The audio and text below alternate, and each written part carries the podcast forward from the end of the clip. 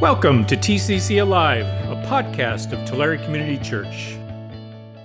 Well, hey there, fellow sojourners. Thanks for joining us for another edition of Appropriating the Culture, your one safe haven in a world gone blitheringly insane. As G.K. Chesterton once said, we shall soon be in a world in which a man may be howled down for saying that two and two make four, in which people will persecute the heresy of calling a triangle a three sided figure, and hang a man for maddening a mob with the news that grass is green. That world is now, as we are clearly living in a culture that treats the law of non contradiction as merely a suggestion, and if it weren't for doublethink, there'd be no thinking at all. I'm Pastor Shane, and I'll be Pastor Shane and simultaneously not Pastor Shane as we dive into society's madness and appropriate some culture.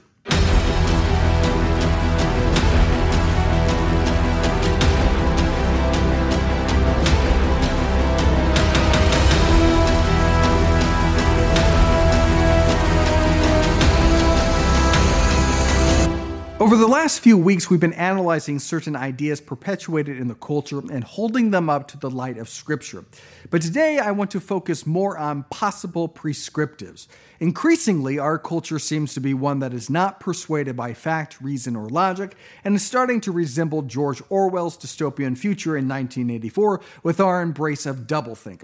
As George Orwell said, Doublethink means the power of holding two contradictory beliefs in one's mind simultaneously and accepting both of them. To know and not to know, to be conscious of complete truthfulness while telling carefully constructed lies, to hold simultaneously two opinions which canceled out, knowing them to be contradictory and believing in both of them, to use logic against logic, to repudiate morality while laying claim to it, to believe that democracy was impossible and that the party was the guardian of democracy, to forget whatever it was necessary to forget, then to draw it back into the memory again at the moment when it was needed, and then promptly to forget it again. And above all, to apply the same process to the process itself. That was the ultimate subtlety, consciously to induce unconsciousness, and then, once again, to become unconscious of the act of hypnosis you had just performed. Even to understand the word doublethink involved the use of doublethink. So, war is peace, freedom is slavery, ignorance is strength, boys are girls, that last one wasn't one of them in the book, but it might as well have been, as the transgender issue is the perfect example of doublethink in action all over the place. On the one hand, we're a culture that believes that blue and pink colored toy aisles is nothing but harmful gender stereotyping, that boys play with trucks and girls play with dolls means nothing, and is really only due to the oppressive gender conformity impressed upon us by society. On the other hand, and simultaneously, if a boy likes the color pink and plays with dolls, that's because he's really a girl. So gender norms are totally meaningless, in fact, are harmful stereotyping, and also and simultaneously, gender norms are very meaningful and incredibly helpful to form our identity. We're all for women's rights, and by women we also mean men. Women are unique and markedly different from men, except when men are women, which is why we need women in leadership in the workplace to provide womanly insights, perspectives that only come from the lone experience of being a woman, or a man as the case may be. In summary, gender is an arbitrary societal construct that doesn't matter, which is why it matters that we champion women's rights. The madness that we see all around is an expression of a post truth or post reason society. So the question is how does one actually reach a culture that is not persuaded by fact, reason, or logic? Education might be a solution. It used to be the case that logic and philosophy were formally taught. Students in school would actually learn the principles of things like the law of non contradiction or the law of excluded middle and various fallacies. Over the decades, though, that was largely phased out and left in the realms of higher education, and now higher and higher education where philosophy departments are less concerned with teaching the basics of Western thought and more concerned with whether or not we're living in a simulation. Whoa. Oh, my hands can touch anything but themselves. Oh. Bonus points if you got that reference. Anyway, this used to not be a huge problem because while people were not formally taught logic, they would learn it informally, just through the culture. So while people may not know the labels of fallacies like post hoc ergo propter hoc, they would nevertheless recognize them as fallacious reasoning in real world terms.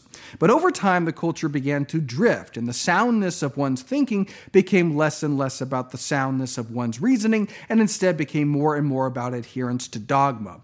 Nowadays, people are neither formally nor informally trained in the tools of logic and are bound less by reason and more by ideology.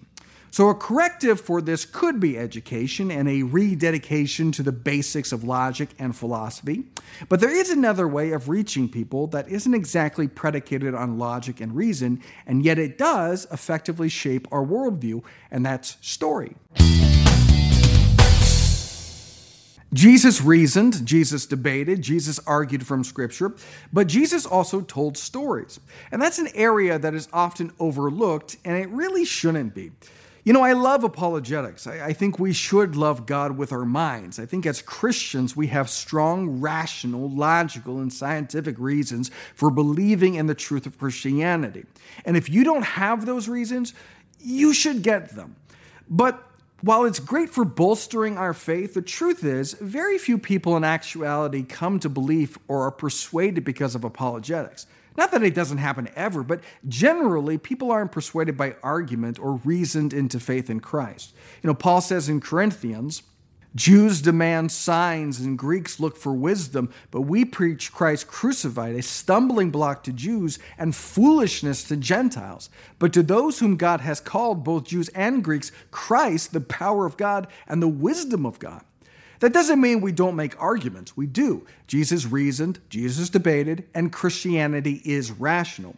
But in terms of evangelism, one of the most potent things that we found is testimony. Your testimony. People resonate to testimony and respond to your personal experience with Christ. And the thing about that is, testimonies are really just your life as a narrative. And that reaches people on a different level.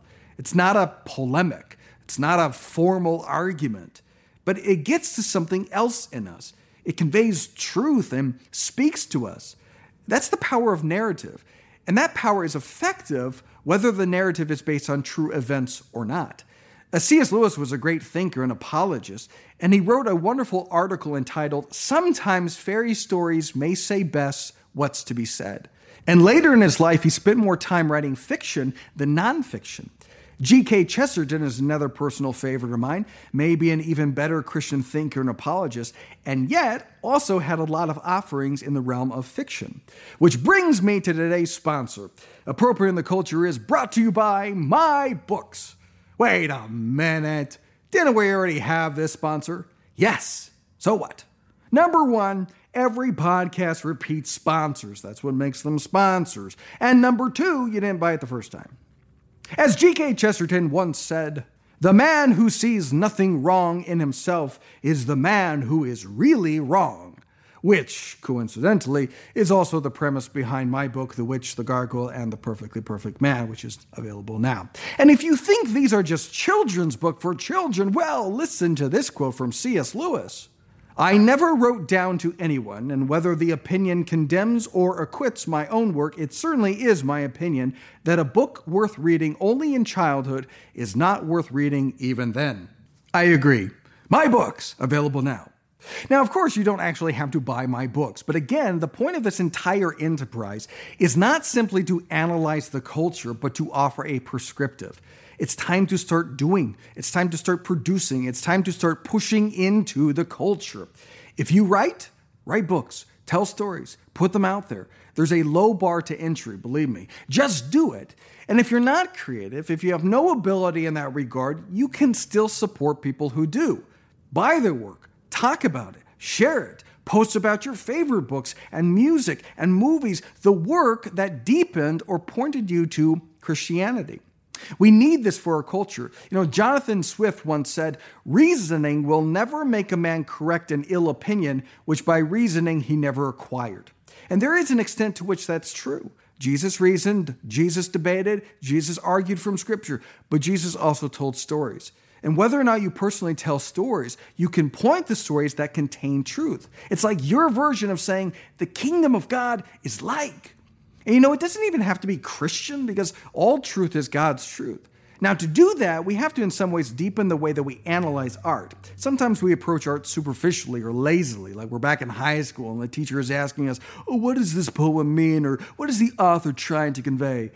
But it's not nonsense. You know, we understand the need for proper hermeneutics when it comes to the Bible, but not necessarily when it comes to other literature. And we really should. Because then everything can be an evangelism springboard, even art that disagrees with our worldview. You can invite people to church. That's kind of awkward. Will they come? Maybe, maybe not. But what if you invited them to go see a movie? That's less awkward, especially if it's not a Christian movie. And then afterwards, you can talk about it. Let's go get some coffee. Let's get a drink and talk about what you just saw, the themes of it, the worldview of it. What'd you agree with? What'd you disagree with? And that's an easy way to introduce your Christian worldview. You can suggest that people read the Bible Will they? Probably not. Even Christians don't read it. Well, how about a novel? How about The Witch, the Gargoyle, and the Perfectly Perfect Man? Would they read that? Bad example, nobody reads that. But what about a book from a competent writer? And then ask, what'd you think about it? Discuss the themes, discuss the meaning of it. Christians intentionally entering into the spheres of art is not just a beneficial means of implanting Christian ideas, but it's also a means for us to have cultural touchstones to better and more effectively share the gospel. Well, maybe we'll talk about that more, but that's it for today. As usual, if you like what we're doing here, expand our reach, like, share, review, and subscribe, and I'll see you next week for more Appropriating the Culture. Thanks for listening. If you want to know more about the ministries and mission of Tulare Community Church, visit us at tccalive.org.